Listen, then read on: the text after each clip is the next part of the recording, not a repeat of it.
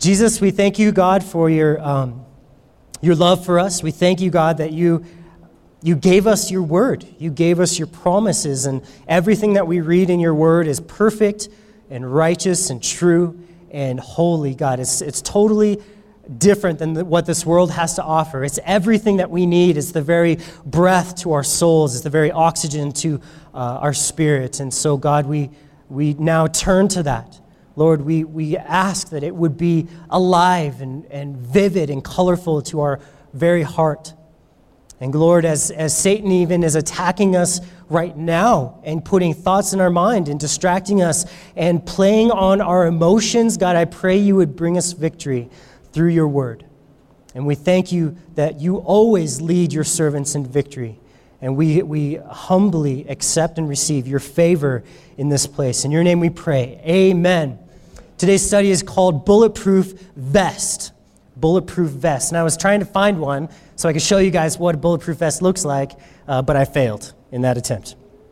So our verse today is, is Ephesians six fourteen, and, and we've already been in this for one week, but it says, "Stand therefore, having girded your waist with the truth, and having put on the breastplate of righteousness." So last week, we went pretty in depth onto what the belt of truth is, and how God has a desire to input truth into our lives, and that Satan's attacks will always be lies. And so the truth that he is inputting into us through a living relationship with him, through his word, by reading the Bible, how all that works to protect us from Satan's lies. It protects us. Just having your Bible open and reading it somehow protects us from Satan's lies. It gives us an internal source or wellspring of truth just bubbling up. We're like, I, I can recognize that's a lie. I can recognize that's a lie when we have the belt of truth on. Well, today he moves on and he says, and you got to have the breastplate of righteousness. It's a funny thing. People don't like getting shot. Go figure. These days, it's by bullets, but back in the day, it was by arrows. You, nobody likes getting shot. It's always something you try to avoid if you can. In fact, in nineteen ninety-seven, in America, you had a one in two thousand three hundred seventeen chance of being shot in your life based on population and the number of gunshot wounds, which I think is incredible. And actually, they, uh, they did a study on where the best place to get shot is. And I don't know why they do these studies, but I love quoting them. And I don't know who volunteers for these studies where the best place to be shot is, but they found that the hand or the foot are the least lethal places to be shot. So there you know. If you're going to get shot, try to try, try to get it in the hand or foot or something. I don't know. But obviously the worst, besides your head, is the chest. And the breastplate of righteousness is our protection from getting shot in the chest. Now, what are we talking about here? Well, breastplates were usually made of metal. They were made to deflect arrows and later in time bullets and things like that. Um, but it, it kind of evolved. In, actually, an interesting story is that in eighteen eighty-one, in the city of Tombstone, Arizona, there was a physician named George E. Goodfellow, and he noticed that this guy, Luke Short, was shot by a bullet, but he was saved because he had a silk handkerchief in his pocket. And so it pre- and that silk handkerchief prevented the bullet from penetrating. So in eighteen eighty-seven, he wrote an art- article titled "The Impenetrability of Silk to Bullets" for the Southern California Practitioner, documented the first known instance of a bulletproof fabric. He experimented with silk vests uh, resembling medieval, uh, you know, breastplates, and uh, he used eighteen to thirty layers of silk fabric per- to protect from penetration.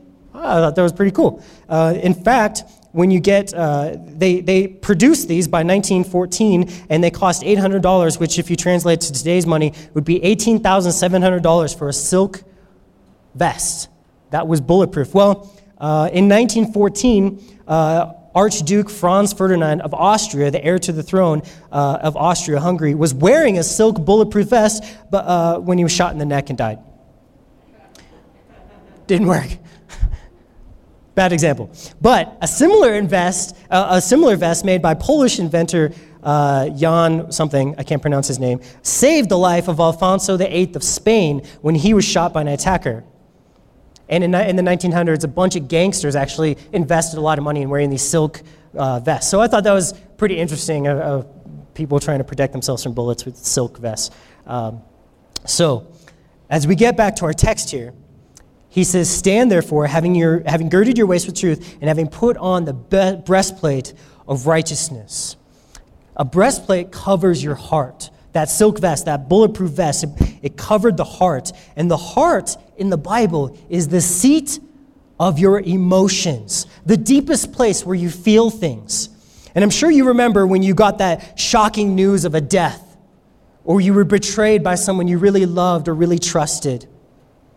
The deep emotion that you felt was deep down in your chest, or maybe even lower from your stomach. You felt that emotion rise into how, how intensely you felt that loss or that betrayal. It's interesting because the vast majority of the eight hundred thirty times that the heart is mentioned in the Bible, it's speaking of this spiritual reference of, of your, the seat of your emotions. And in fact, only two or three times out of eight hundred thirty is it actually talking about the blood-beating organ of your heart. But Satan, he's going around and he wants to shoot you in the chest, in the heart. And translating that to our lives today, he wants to attack your emotions and your will. From deep down inside, I'm sure we've all seen someone who is just devastated. Who, who has no more will to go on, someone who's emotionally just done.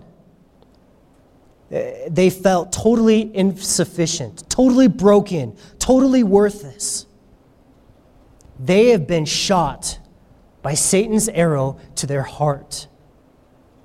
But God gives us a perfect defense for this evil attack. Satan's first attack is always the truth, and he gives us the belt for that. Now, he's going to attack our emotions. But he gives us a breastplate of righteousness, a bulletproof vest for our emotions, for that deepest part of who we are, our, our hearts. Well, we're going to come back to our emotions in just a minute, but we're going to talk a little bit about the breastplate of righteousness first. See, God's love for us is so complete, it's so equipping that he would give this to us. When we trust in the work of Jesus Christ on the cross, we are given a gift of righteousness. It's the greatest Let's Make a Deal in history. You guys watch that show? You guys seen that show, Let's Make a Deal? What's behind door number one and door number two, and they're trying to always make these deals? Well, Jesus did the best Let's Make a Deal in history. He offers to take all of our sin and our guilt and our shame and our unrighteousness, all our sin, and in return, he gives us all of his righteousness. And that's what this breastplate of righteousness is. In Second Corinthians chapter five, verse twenty-one, it says, "For he made him who knew no sin to be sin for us, that we might become the righteousness of God in him." So he pulls this big switch. He pulls this big switch. So he takes all of our bad and he gives us all of his good. Even the world, when asked uh, about Jesus, they'll say he was a he was a pretty good guy. He was pretty amazing. He was pretty awesome. But that all, even that opinion that the world has of him pales in comparison to what God the Father said about him. Do you remember when Jesus was baptized? He had lived thirty-ish years on the earth. And, and the Father takes time when Jesus was baptized to open heaven and openly proclaim to the entire world, "This is my Son, and guess what?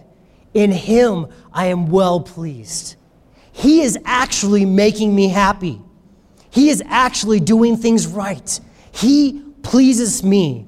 The very thing that the Jews had been trying to do, the very thing that many people had been trying to do, the world all around, and even the church today tries to do, Jesus had already done.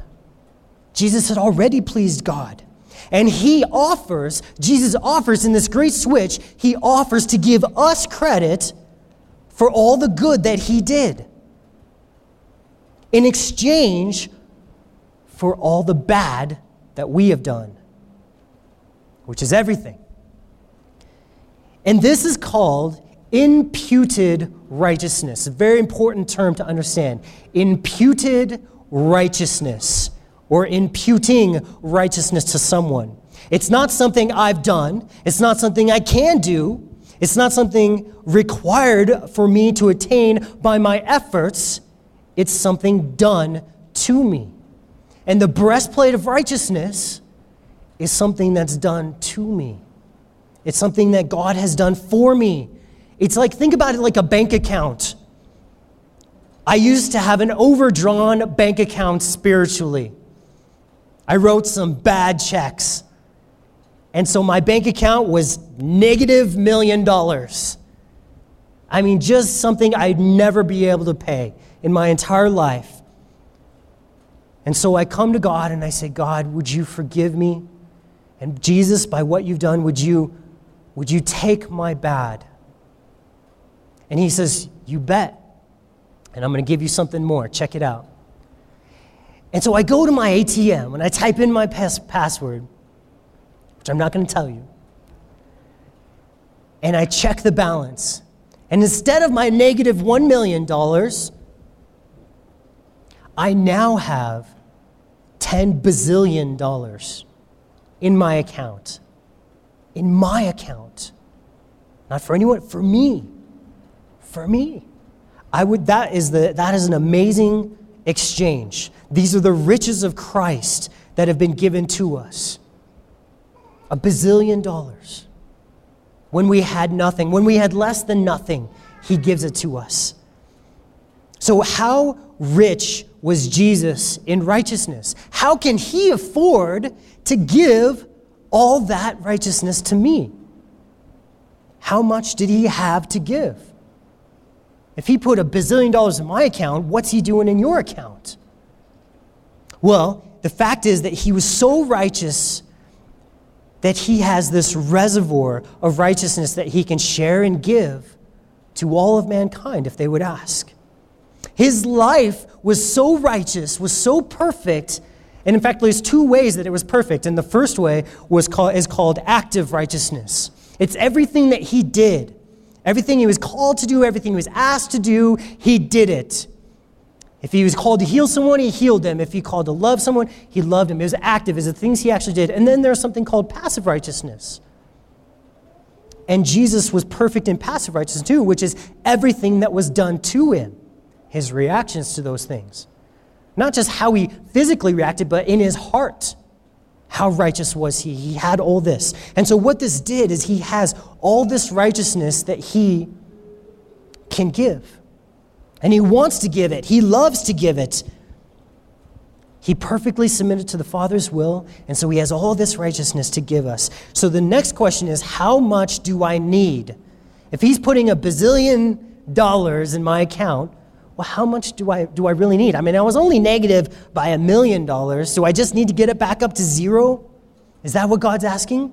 Well, in Isaiah sixty-four, verse six, there's a really powerful and convicting verse, a really troublesome verse actually for us. And it says, "But we are all like an unclean thing, and all our righteousness are like filthy rags. We all fade as a leaf, and our iniquities, like the wind, have taken us away." This is an incredible verse. And that word, the word that's translated filthy rags there, I'm not going to tell you what it means. I'm trying to keep it P G thirteen in here. But the Bible sometimes is rated R, okay? And this, these words, you're just going to have to go look them up for yourself if you'd like to know what the Hebrew is actually talking about. And I'll leave you to do that on your own. But basically, it's gross. It's bad. And that's how it says our righteousness, what it gains for us. That means all the good things that you think you're doing. You go out in the street today and you ask people, are you a good person? And they'll say, sure, I'm a good person. They may have no relationship with God. They don't think anything about Jesus, but they'll say they're a good person. Why? Because they've done some good things. I just last week, I helped an old lady across the street. I didn't cheat on my taxes. One was active righteousness, one's passive righteousness. But God says all of those things are filthy rags to him. And that's offensive to people, you know that? They don't like to hear that. There's a, wait a second, are you saying all those good things I did are worthless to God? But why do I want to serve a God like that? Well, you don't understand. God is so perfect that your sins have marred your righteous acts. They have, they have disgusted them. They have dirtied them. They have caused them to be soiled. And so your righteous acts are like filthy rags now. Yes, they're there, but they're not doing the job. So how much do we need God? Well, no human ever, none of us, no one, zero people are good enough for God. And when we die, he will judge everyone by his standards. Not our standards, his, which are high and holy and perfect. That's just the way it is. He, he's even explained his standards to us in the Ten Commandments. So there's no confusion. You'll say, hey, remember those? Yeah, you didn't keep them. And Jesus comes along and he explains it even further. In Matthew chapter five, the law is, is not only going to judge your outward conformity, Jesus says, but it's going to judge your inward heart conformity. He says, you've heard it said, you can't murder. But what the law is really saying, the, ju- the standard you're really going to be judged by is not just the outward, oh, you didn't pull the trigger, but the inward, did you hate that person? Did you? Would you like to see them dead? And that's what Jesus is saying. It's not just the outward, but it's the inward that we're going to be judged by. Did you ever even consider sinning? Did you ever think how nice it would be to be able to hate someone or be mean to someone or trip someone? Any of those things. That's the judgment. But Jesus says the standard is to be perfect as your Father in heaven is perfect in Matthew five forty-eight. That's his summary of the law, is to be perfect. To love God with all your heart, all your soul, all your mind, and to love your neighbor as yourself. And none of us are doing that. We can't. It's impossible with our flesh. We can't do that. So he gives us what we don't have. He chooses to impute this righteousness to us. In his love, he gives us all this perfect righteousness when we believe and trust in Jesus Christ. When we look at our life and say, I have failed, I have sinned, I am a sinner, but Jesus, you died on the cross for me, and you give me now your righteousness. Impute it to me. You give it to me. Then we receive his gift of righteousness.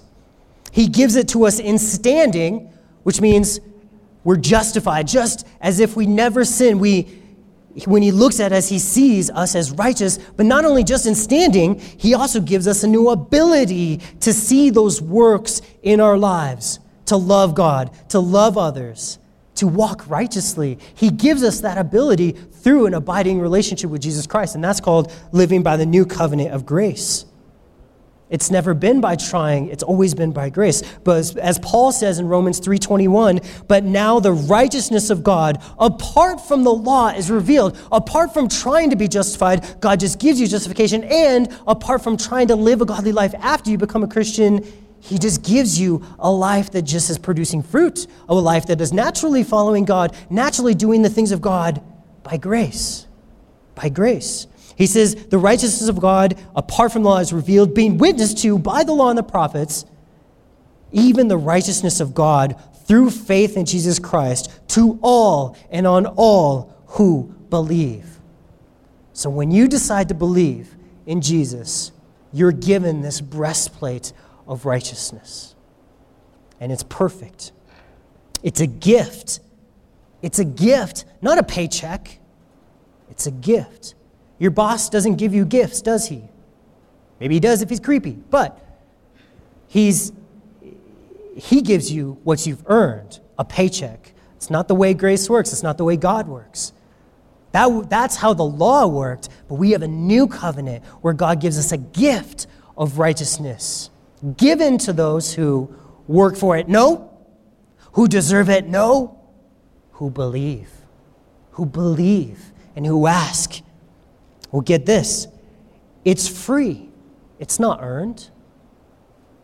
Your boss isn't giving you paychecks for free.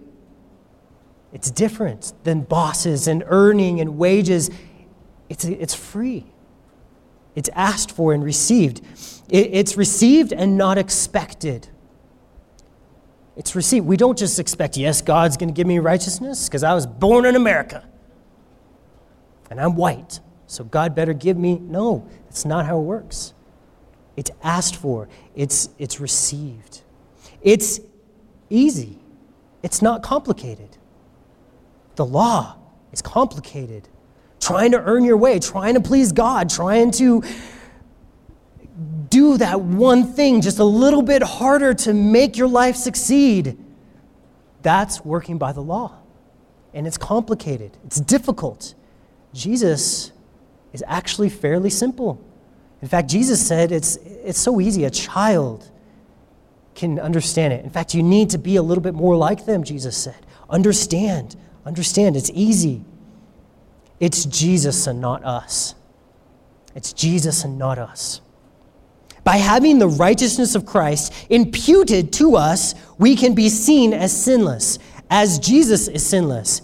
It is not, therefore, our perfection, but it's His. When God looks at a Christian, He sees holiness, perfection, and righteousness of Jesus. Therefore, we can say with confidence, I am sinless because I am in Christ and Jesus is sinless. Wow. Even though practically we know that's not the truth. We don't deserve it, but it's free, it's simple, it's Jesus, being in Him. So let's bring back this breastplate of what we're talking about here. How does this gift act like a breastplate for our hearts? How does this imputed righteousness, this breastplate of righteousness, this, this work that Jesus has done for us, how does it act as a protection for our heart or our emotions? How does that work? It's a great question. Chuck Smith said, it's very important that we not put on the breastplate of righteousness predicated on our works, because Satan would be able to penetrate it with ease.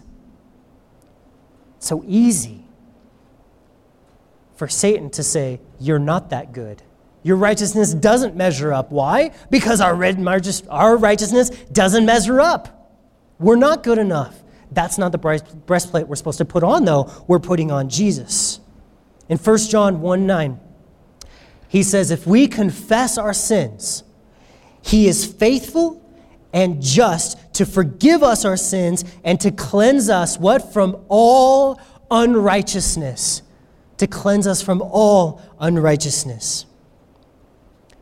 So our ability to be cleansed by a living relationship with Jesus Christ is the key to putting on the breastplate of righteousness every day. Last week, we were talking about putting on the belt. How did we put on the belt? We were in the Word, right? We let the Word of truth and the Spirit of truth just fill us inside with truth. How do we put on the breastplate of righteousness? He says here, we confess our sins. We confess that it's not our righteousness, that we have no righteousness. Our righteousness is like filthy rags. We just live in a state of continually saying, I don't measure up, but God, you do. You're so perfect, Jesus. You're so good, Jesus. And somehow, you flooded my bank account with all that goodness. And I love it, and I'm thankful for it. But God, I confess my sin. I confess my sin. First John one nine, again, he says, if we confess our sins, He's faithful and just to forgive us, which means you know what? You know what that means? It means if you confess your sins, God will forgive you. He will give you righteousness, and He can't not do that. Why? Because He would be unrighteous to not forgive you. He would be unrighteous, and can God be unrighteous? Can God be unrighteous? No, he can't. So if we confess, God has given his unchanging word, I will forgive you. I promise you, I will forgive you. How do I know you're telling the truth? Look at my son on the cross. I'm not going to punish for the same sins twice. I punished him for your sins. I'm not going to punish you too if you confess them to me. If you receive and put on that righteous, righteous breastplate, put it on. See it for yourself. Satan is going to try to get you to feel bad about your sins and to so that you stay away from Jesus. This is the strategy of Satan. And this is a big one, guys. This is a big one. He tries to get you to feel bad about your sins. That's not confession. Confession is being open and honest. Satan says, you should feel bad. Jesus says, confess them. Be open. Bring them to me. Satan says, hide them. Don't take them to, Jesus is going to be upset with you. God's going to be mad at you. And Satan is so good at this strategy. He gets me, he gets you, he gets all of us with this. When we're wearing our righteousness, when we're thinking to ourselves, I should have done better. I should have done better. What you're doing is you're putting on your own right, blessed plate of righteousness. But when you say, I just confess it. I just confess it. I have no righteousness. I don't have it in me. Then you're able to slip on his righteousness. And Satan cannot penetrate that. If you want to, he wants you, Satan, to live in a place where you doubt your righteousness. Are you really forgiven? He'll say. Am I really accepted by God right now? I just did this. Am I really accepted by God still? Or do I need to go through a time of separation from God? Do I need to kind of have a cooling off period between me and God? Or can I sin and immediately turn to God? Or is he going to just say, what? You just did this. Lightning bolt on you. I just cussed. I just sinned. Can I march right into his presence? Or is he going to smite me? But when we remember and believe that Jesus has given, given, given us his righteousness, we're not able to be affected by Satan's attack on our heart and our emotions. What were all those attacks? Satan saying, you don't deserve. You should feel bad about your sins. You should feel bad about how, how unrighteous you are. You should feel bad about your failures. And Jesus says, just confess them. Just confess it. And I'll fill you up with good. I'll fill you up with my good, my righteousness. But Satan, he's going to keep attacking in the area of our emotions and our feelings. He'll get you to he'll get you to say, I'm not saved by my feelings. Or the, the first thing he attacks is, is your salvation by feelings. You know, I may feel horrible, but that does not mean that I'm not saved. And a person can feel happy, and it doesn't mean that they're saved. I'm not saved by some emotional experience. I can have a strong emotional experience and still not be saved. I may feel no emotions at all, and you still may be saved. And I'm uh, I, see, we are saved by faith in the death of Jesus Christ as being sufficient to atone for my sins. That's how we're saved. And what keeps us in this place of victory is confession of sins. It's what keeps us there. God had no intention of saving you and then sending you off on your own. He doesn't expect you to be walking as a baby. That would be cruel, right? We have this little baby, just comes into our house, and we send him off and throw him across the carpet and expect him to just be running. That's cruelty, right? And our God, our Father, is not like that. He expects us to learn and to grow in His grace so that we can walk. And every time that we fall, it's confession that gets us walking in the right direction again. He does, we got to keep confessing, guys. We got to keep confessing. We got to keep saying, I'm a sinner, I'm a sinner, I'm a sinner. You're right, you're righteous, you're righteous. I'm not, you're good, I'm not. More of you, less of me. We got to keep doing that. Why? Because God doesn't get bored with giving forgiveness. He doesn't get bored. In fact, He doesn't get angry when you confess. Why? Because you're doing exactly what He told you to do. That's how He said He wants to do this. Your sin has already been washed away. There's nothing that keeps you from your loving Heavenly Father anymore. So just confess it, because confession puts that breastplate on.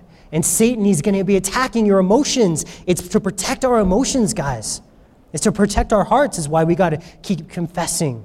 Keep putting yourself down and down and down so that His righteousness can lift you up, lift you up. up. But Satan loves to lie and tell us the opposite. Jesus regrets saving you. When Jesus says, my gifts and my callings are without repentance. I don't regret anything. You're not good enough for God. Jesus says, you weren't ever good enough, but I love you beyond what you're worth. I love you so much. God wants us to live in the light and in the truth. And when we sin, it's our flesh, it's wrong, it's death, but it's been redeemed. It's forgiven. Confession gets it out of the way from our relationship with God. It's so awesome, confession. Satan wants you to feel bad and to hide it, to get hard and dig in your heels and try harder next time. And Jesus wants you to lift up your eyes and come to Him, to view His self declaring love for you on the cross and experience the effective cleansing that comes from it. He wants that from you. He wants you to experience it.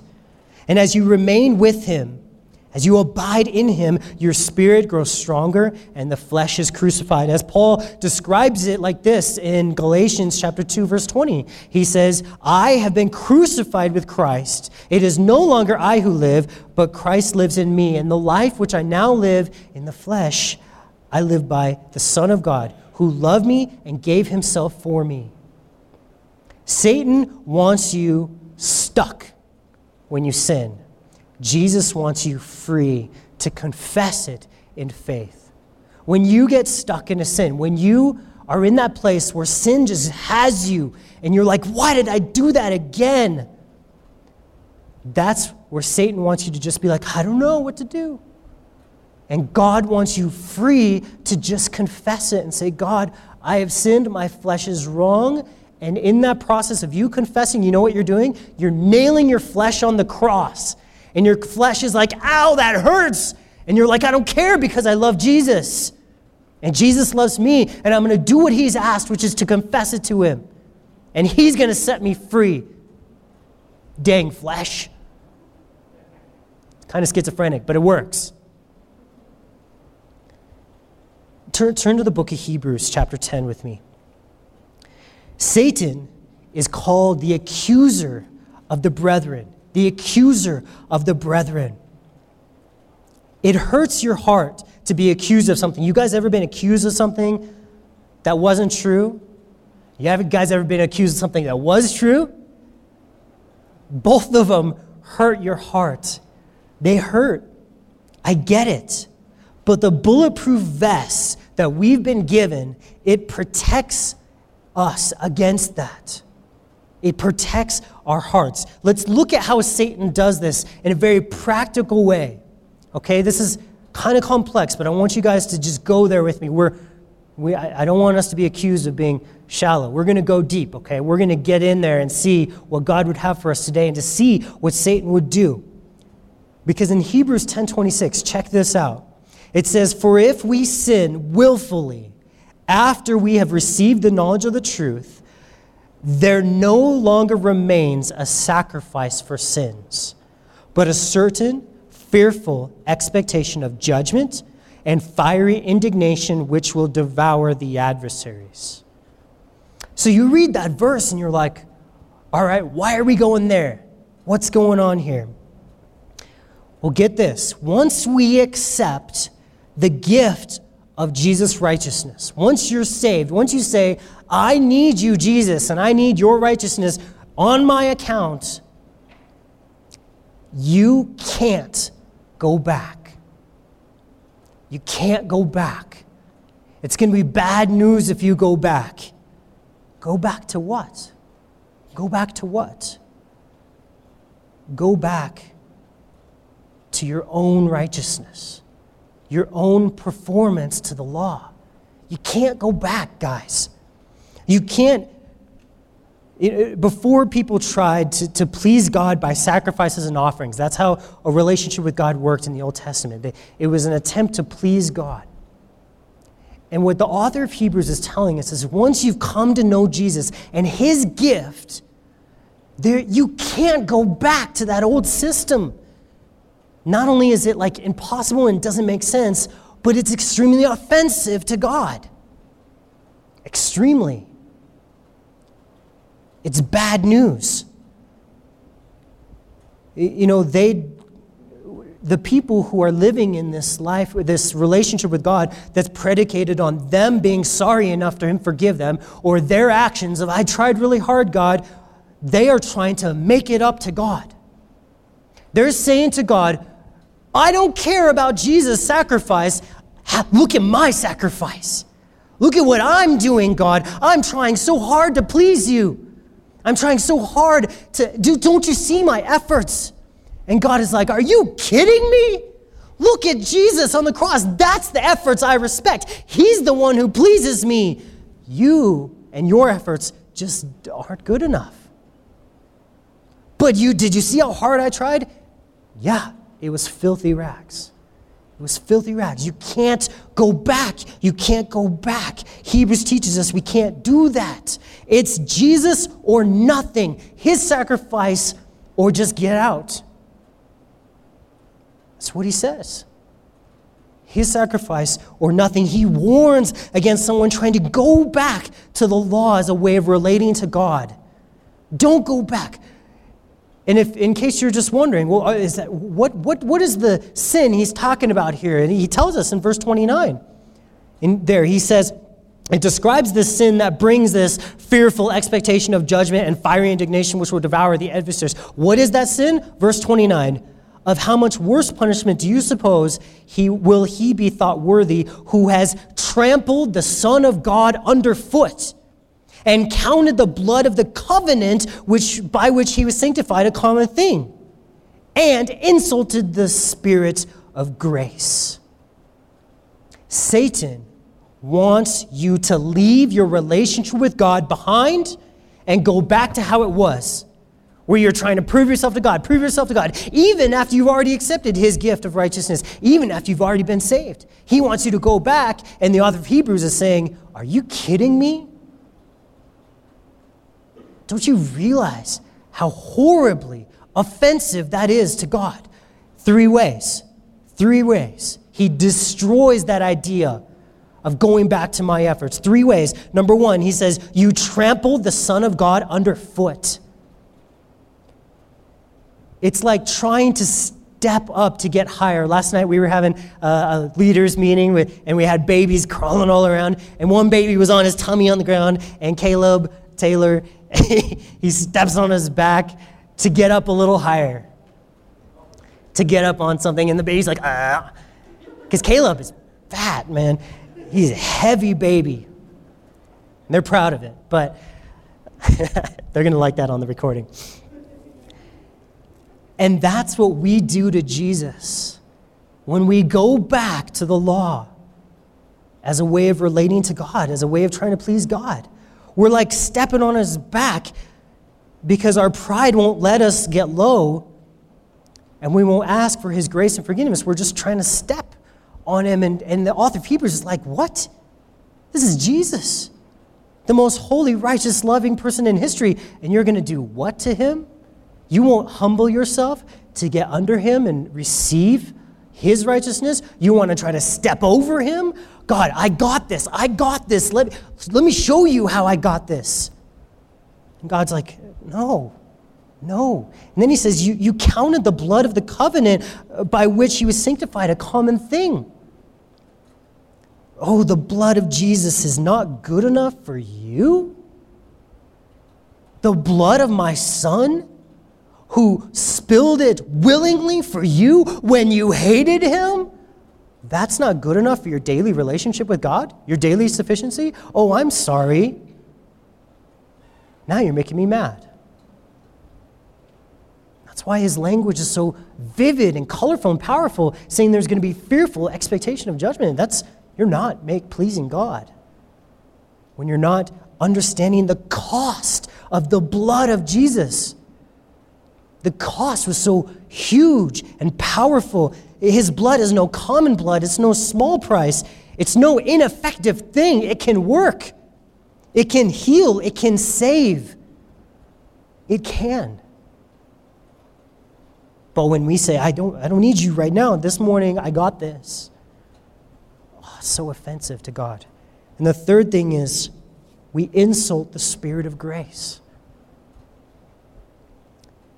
It's imagine you're in your mind stretching your hand out to someone who's hanging off a cliff into a volcano with the ring of power falling. No, uh, and they, instead of taking your hand to help them up, they spit in your face.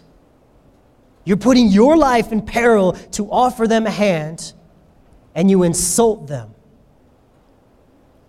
That's what we do when we reject Jesus' way of living by grace, living by his righteousness, putting on his righteousness instead of our own.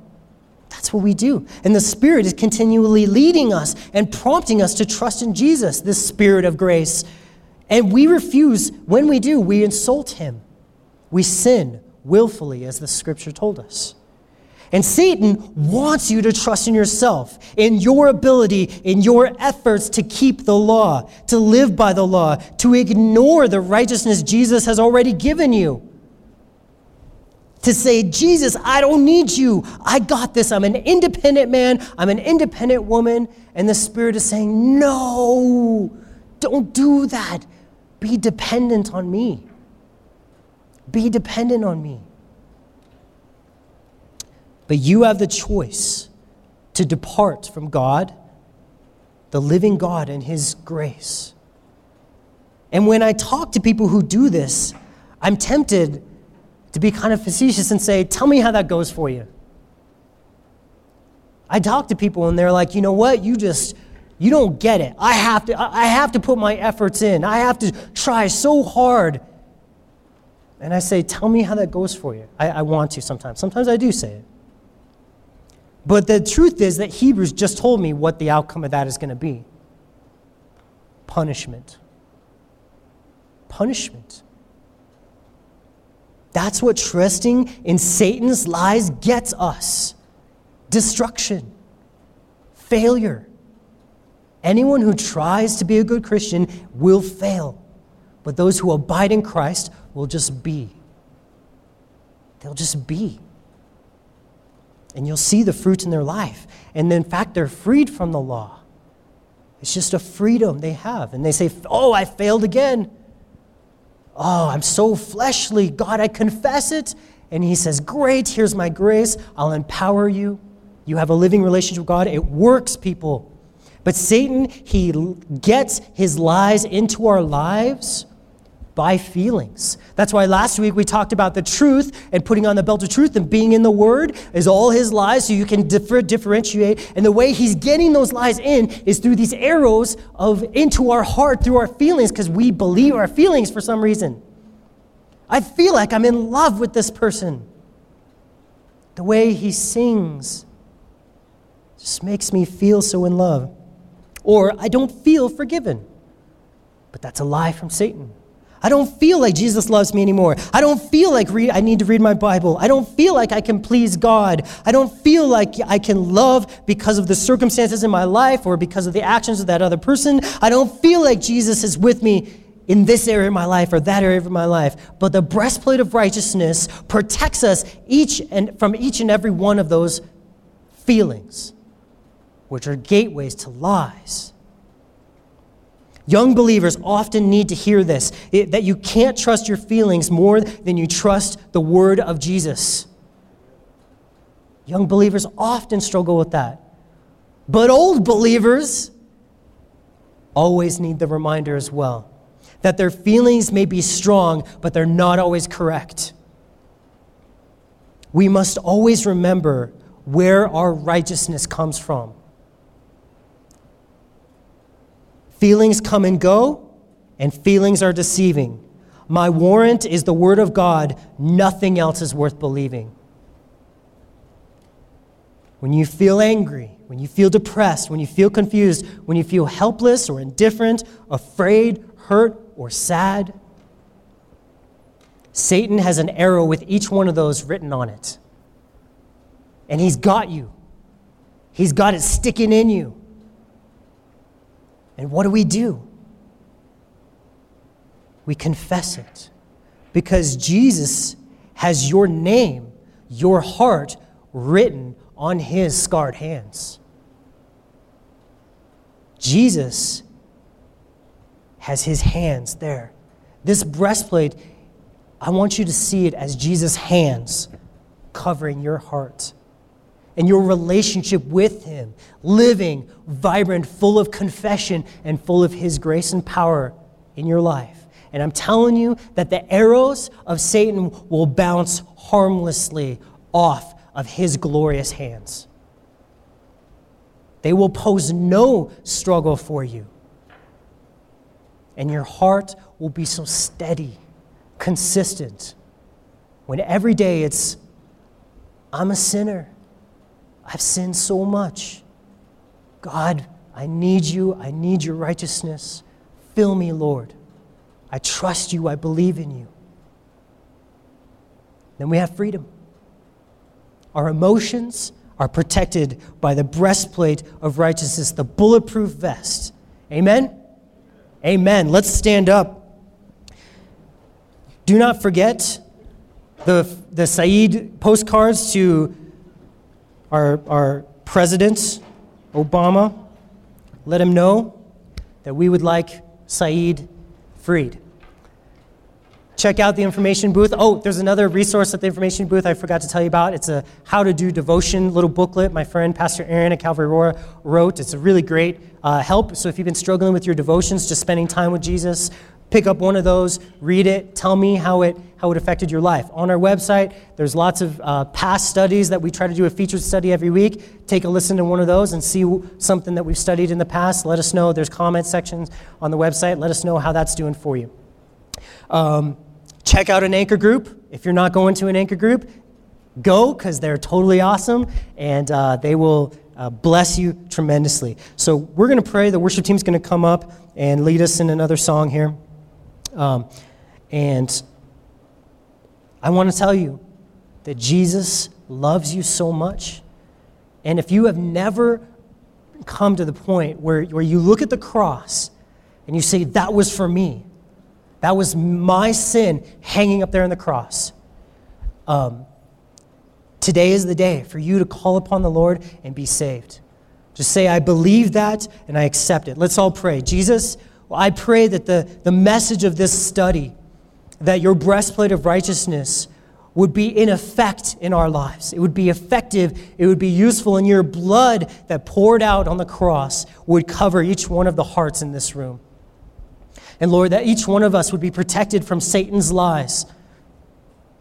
And Jesus, I pray for each one of those that would make the choice to call upon your name. And they would ask you to save them. Lord, that you would hear them and, and do that. And so if you would like to make that choice, just kind of pray a prayer like I'll lead you right now. Just, Jesus, I believe that you died on the cross for my sin. I believe that you paid the price that I could never pay by my efforts. And Jesus, I repent of my efforts. I repent of my unrighteousness, and I turn to you. I only want your forgiveness. I only want your grace. And Jesus Christ, accept me because of your love. Father, receive me because of what Jesus did for me. I take this with my heart, my whole heart. I take it as my own because you offer it, so I receive it. And it's in Jesus' name I ask this. Amen.